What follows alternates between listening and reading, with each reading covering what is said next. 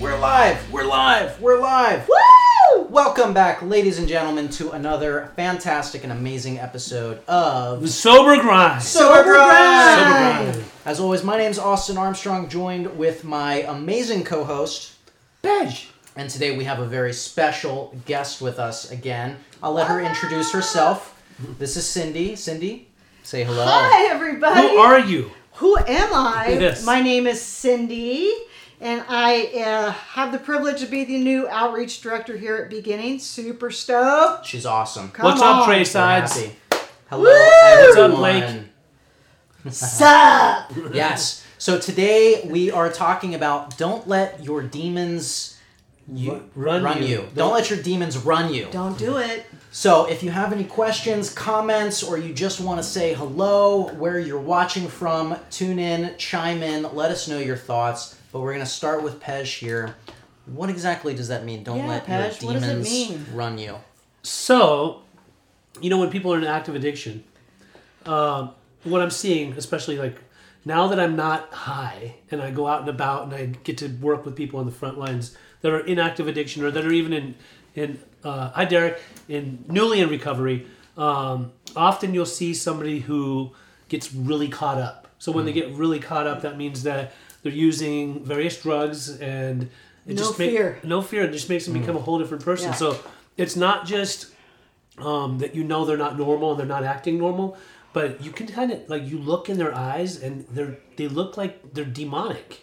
So do you think at that... There's no soul. At that point, do they have the conscious awareness that that's the fact, or is this just a normalcy for them? I think it depends. It varies. It totally varies. I think, too, from experience, personal, that there was times in my disease that I knew I was on some really good stuff, and... You kind of thrive through your addiction. You're enjoying... It feeds. Giving fuel to your ego. And sometimes, they call it, in recovery, sometimes we say egomaniac with an inferiority complex. So you really think you're all that. And you think that when you're doing the drugs, you feel out of this world, just fascinated, you can do anything, you can conquer the world, you can climb any mountain, you could Superman. You just think you're invincible, right? Mm-hmm. But deep down inside, that this isn't right.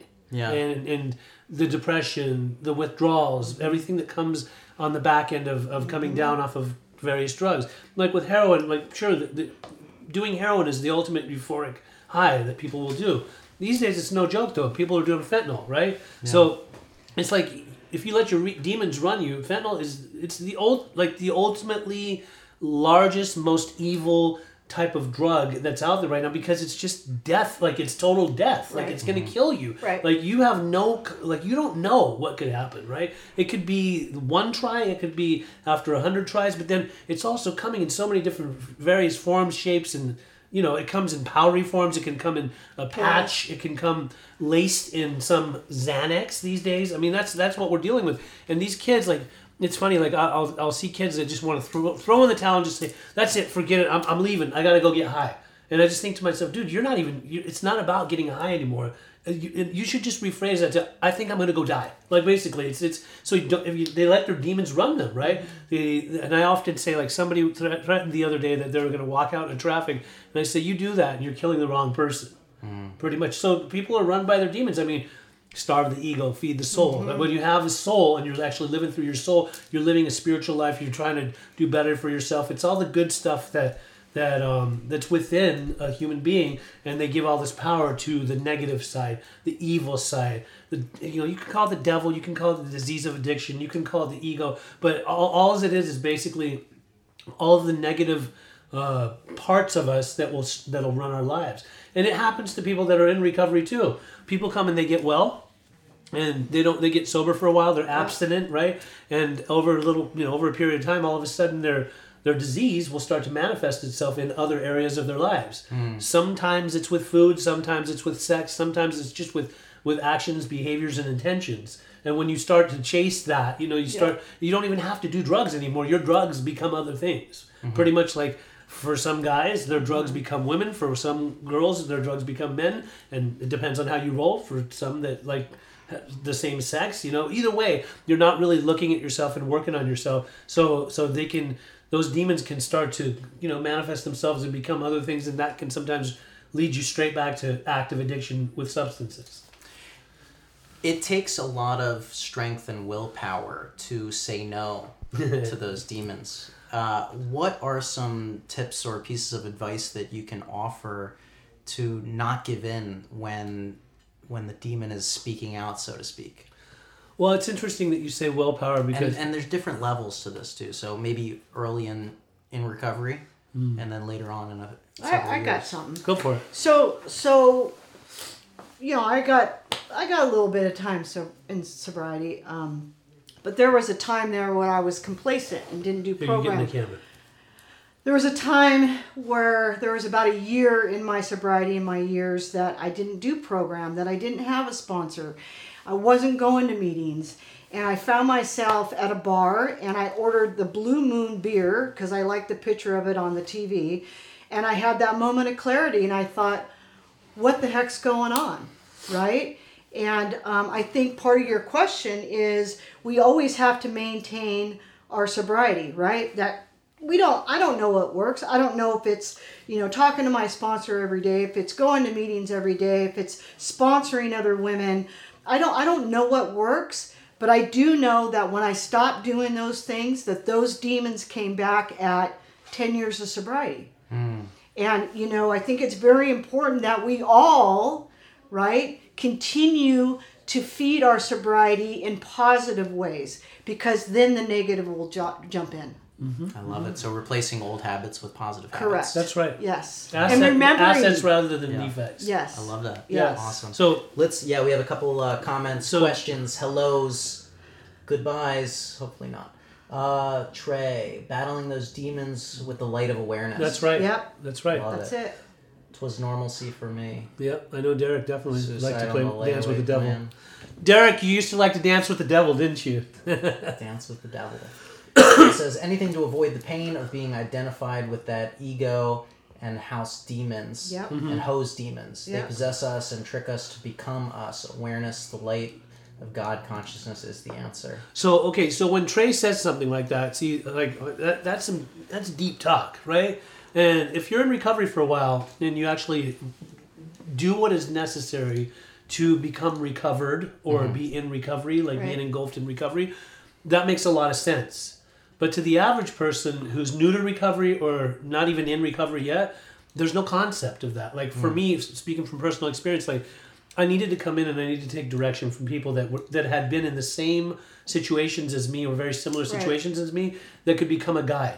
I believe that in life, just as human beings, we don't just learn things on our own. That's like caveman stuff, to survival of the fittest. Like you have to have someone before you or people before you that will mentor you, that will sponsor you, that will show you the ropes, that will be there for you and show you how to do things correctly. But they don't live their lives for you either. Right. They let you have your own experience. So it's about having that level of consciousness and that... It can be different for different people. You believe in God, you believe in Buddha, you believe in a cow, whatever you pray to. But regardless of the fact that addicts and alcoholics drink excessively is not just because they love the effect that's produced by drugs and alcohol, but because there's some deep-rooted stuff there that whatever it may be, they're numbing it, right? So a person that like tries alcohol or drugs a couple of times that might just have a normal life and not a whole bunch of issues like a lot of traumatic things that have happened to them, you know, they might be able to stop drinking. They might not carry on this huge dependency, right? Depending on what they're using. There are some drugs that it's like they just captivates you. You can't get just enough. You may have had it for medical purposes, and the next thing you know, you want more and more and more. But point being, the majority of the addicts and alcoholics that I interact with or see, like you can pretty much see when somebody's in active addiction, there's a lot of pain going on inside. Mm-hmm. Mm-hmm. You don't see it on the outside, but if you really look into their eyes, they're a shell of a human being. And they'll put up a front, and they'll be angry, and they'll be resistant and combative and fight you and argue with you or question you. You could see like deep down inside, they want to be able, like part of them wants to just say, help me. Yeah. But their demons overcome them so much to the point where they just say, I don't want your help. Like, stay away from me. Just let me be. Because they don't want to feel. So if they don't work through that stuff, they basically shortchange themselves and rob themselves of the opportunity to do the deep-rooted work, to work through the stuff, through the trauma, and be able to have that higher level of consciousness. The whole point of working through that stuff is that once you get to another point in your life to where now you've overcome the obsession, you don't want to continually keep on using. You've found other solutions to deal with your problems, then you start helping other people. I think some of the most magnificent events that I've seen is when somebody who, let's say for example, was molested or was raped or was a victim of a hate crime or was a victim of abuse in the house, verbal, physical, all those things. When they come and they've decided, they make that absolute decision, and this can go along with willpower. I mean, you have to have some kind of a will to be able to stop, but you also tap into something else. Like you can do recovery in different ways, but usually what works is to have that spiritual experience, to come in, work through the stuff, and then help somebody else. The most magnificent success stories that I see are not just people that come and successfully stay sober for long-term sobriety, but they go and they share their experience with other people, and they just carry that on, that legacy, and the next one goes to the next one, and the next one goes to the next one. That's what it's all about. That's true recovery. Not to say that people don't, the ego never goes away. The ego's always there. The demons are always, hiding out, waiting to see how they can get you. And I don't know, like today we just use this cute little word demon, right? Like so to some people don't believe in that stuff. Like, but truth be told, like if you keep on finding yourself getting loaded and you can't stay sober, perhaps something's running your life other than yourself. Yeah. I love that whole point. I want to dive a little bit deeper and get both of your opinions on this. Especially when you first seek recovery and you are in that shell of yourself, yes, where that ego is at the top of the filter. Right. There's a level of surrender involved with even being open to getting that help. Right. How do you work through that stuff, especially right at the beginning? You mentioned work through, but what are some things that it's really, really hard, especially with the kids nowadays. Like Pej was saying, we're starting to see more fentanyl almost on a daily basis, right? Kids are even saying, I love fentanyl. That's absolutely crazy that they're saying that. Fentanyl lollipops and all this.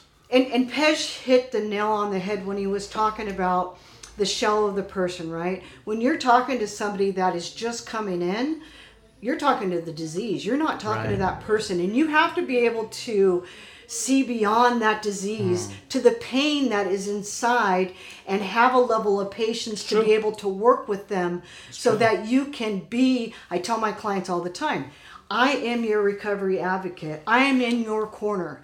I will do whatever is best for you. I will not enable you. I will tell you the truth.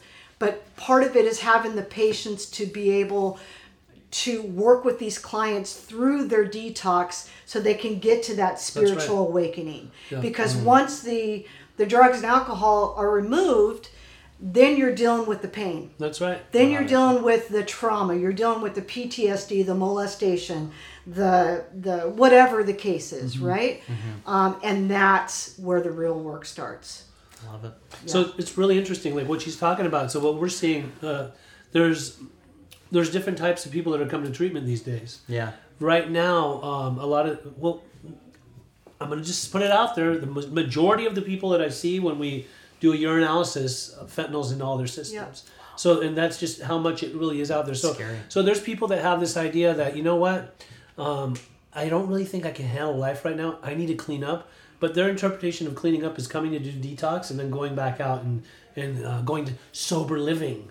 Or just like going back to work, and then they think like this is what's going to work for them. So already their demons are doing push-ups in their head. Mm-hmm. They're basically just waiting. They're like saying, listen, okay, so it's not working out for you right now. Like just go over there, get cleaned up real quick, and then you got some things to attend to, some affairs to attend to. Get out of there as soon as possible because don't you know like the car, the job, the house, the girlfriend, the boyfriend, all of the wife, the kids, all of them are waiting for you. So the demons will run you, the ego will run you, the disease will run you and just tell you all the things that are going to push you away from actually getting the true, solid recovery. What will help these people overcome that is if they get desperate enough, and if their heart's still beating and their lungs are still breathing, if they actually get to a point where they can get completely honest with themselves and say, and see the demons. When you actually can distinguish your ego from your soul, when you can actually distinguish what's been running you into the ground and what's going to get you out of that by taking some direction from people who truly, like accepting,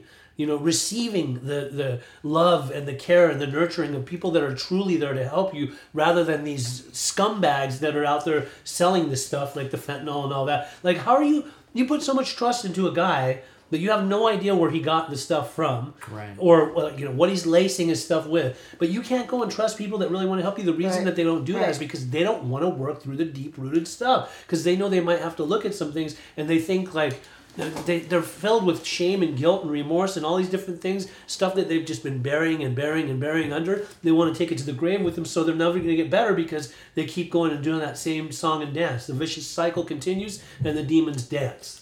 Is that just the human condition? I think it is just the human condition. I, for one, you know, when I came in, I had the molestation. I had the trauma. I had the hate crimes. Like, I had all that stuff. Thank you for sharing that with us. Welcome. But it's important for you to know that, for me, like, it stopped working. And when it stopped working, I was pissed off because I no longer could mask those feelings. And so when I came in, I just did what was told for me. Like, I didn't have any idea about Alcoholics Anonymous. I had no idea about the big book or the steps or meetings or therapy or any of that. And by the grace of God, there go I. And, you know, taking 17 years and, you know, at 12 years sober, finally, you know, seeking outside help and getting therapy for those underlying issues. You know, that's my story, you know. I was going to tell you too, like, sometimes the pain is so extreme that the fear is so extreme that it takes several times, if they're lucky and they don't die, to come in and actually work on it. Mm-hmm. But they really have to have that level of motivation to be done, because without that, all we can do is just keep it talking to the disease and filling them up, you know? I love what Capri said right there. Whatever I put ahead of my recovery, I surely shall lose. Trey says it's in its nature to be self-destructive. The beauty comes through the cracks when it breaks. That's right. That's true. Yeah. And it's just getting honest with yourself. I'll say this, and we appreciate you, Richard. We're almost out of time, but what I can say is that when people, I mean, obviously, a lot of people get enabled by their parents, but or loved ones, you know. So people still have the right to separate themselves from what they know is not healthy for them. Correct. And what I've noticed is, this is what I'm finding myself saying to the people that are in active addiction when I'm doing an intervention is, don't let your demons run you, man. Like, if you at least say that, and I say to them, when you're out there, today you don't have to listen to me. You might just go out and get high some more. But when you're out there copping dope on the streets and you look in the eyes of the person that you're getting it from, just remember that person's demons are running them, and they have no mercy. They don't care about your well-being, and they don't care if you die today. That's right. So if you're going to give that much power to somebody else, just because, and I try to let them know, like, well, human beings are a divine species in comparison to other animals. If you see other animals, animals don't really make decisions. They just do everything off of instinct. But only human beings have the ability to be able to make decisions. And we can do bad, we can do good. If the grass says don't walk on the grass, we can stomp on it. Or we can actually just walk right by the grass and respectfully know that we're not supposed to walk on that grass. It depends on the human being. So a human being has the ability to make the choice, the power of choice to say, I'm done. I'm not going to do this anymore. I'm tired. I don't want to go through the withdrawals anymore. My bones hurt. This hurts me. I don't want to do all that stuff. This is what I feel. When you're going through the withdrawals, it's basically your demons like being flushed out of your system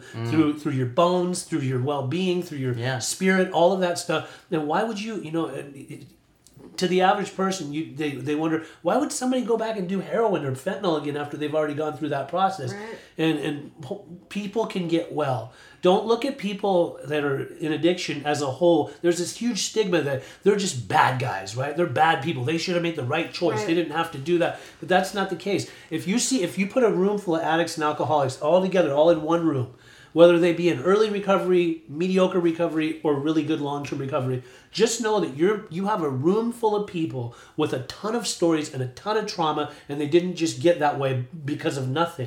Mm-hmm. There's certain events that happen to them, and their demons run them or have ran them, and some of them are overcoming their demons and really going into the line of, like, you know, being in touch with spirit. So with that said, I think we got to end the show because I got an appointment. One more question for you guys to think about too out there in the audience is, what do you do on a daily basis to keep your demons away? Yeah, go ahead and write it down in the comment section. Homework. And we'll answer you. Well, this was a really powerful topic today that we only really scratched the surface on. So as Cindy brought up, we would love to hear your feedback on all of this, what you do on a daily basis. Cindy, thank you so much for joining us on the Sober Grind. You're welcome. The homie. If you would like more information on this topic, or if you have any follow-up questions that we're not able to answer here live, we have an amazing Facebook community called Ask an Addiction Specialist that you can find in the description of this video. We love you, Trey Sides. Go ahead. Sorry, keep going. No worries, Trey Sides. Trey Sides is the homie. Yeah, or you can just type in Ask an Addiction Specialist on Facebook. Join the community. There's a lot of amazing professionals in there, as well as peer support of other people that are currently going through recovery, have a loved one that have. It's an amazing community that you can directly ask questions and get relevant and helpful answers. If you like this podcast, we would very much appreciate your support in leaving us a 5-star review and leaving your thoughts. That helps us reach and positively impact more people. And of course, if you or a loved one or anyone you know is struggling with addiction, you can always reach out to us 24/7 at beginningstreatmentcenters.com. You can call us 24 hours a day at 800-387-6907. And you can even communicate with Pej or Cindy via Facebook, send them a message, or reach out to myself as well, and we will get you the help that you need. Until next time, Sober Grind out. Fist bumps.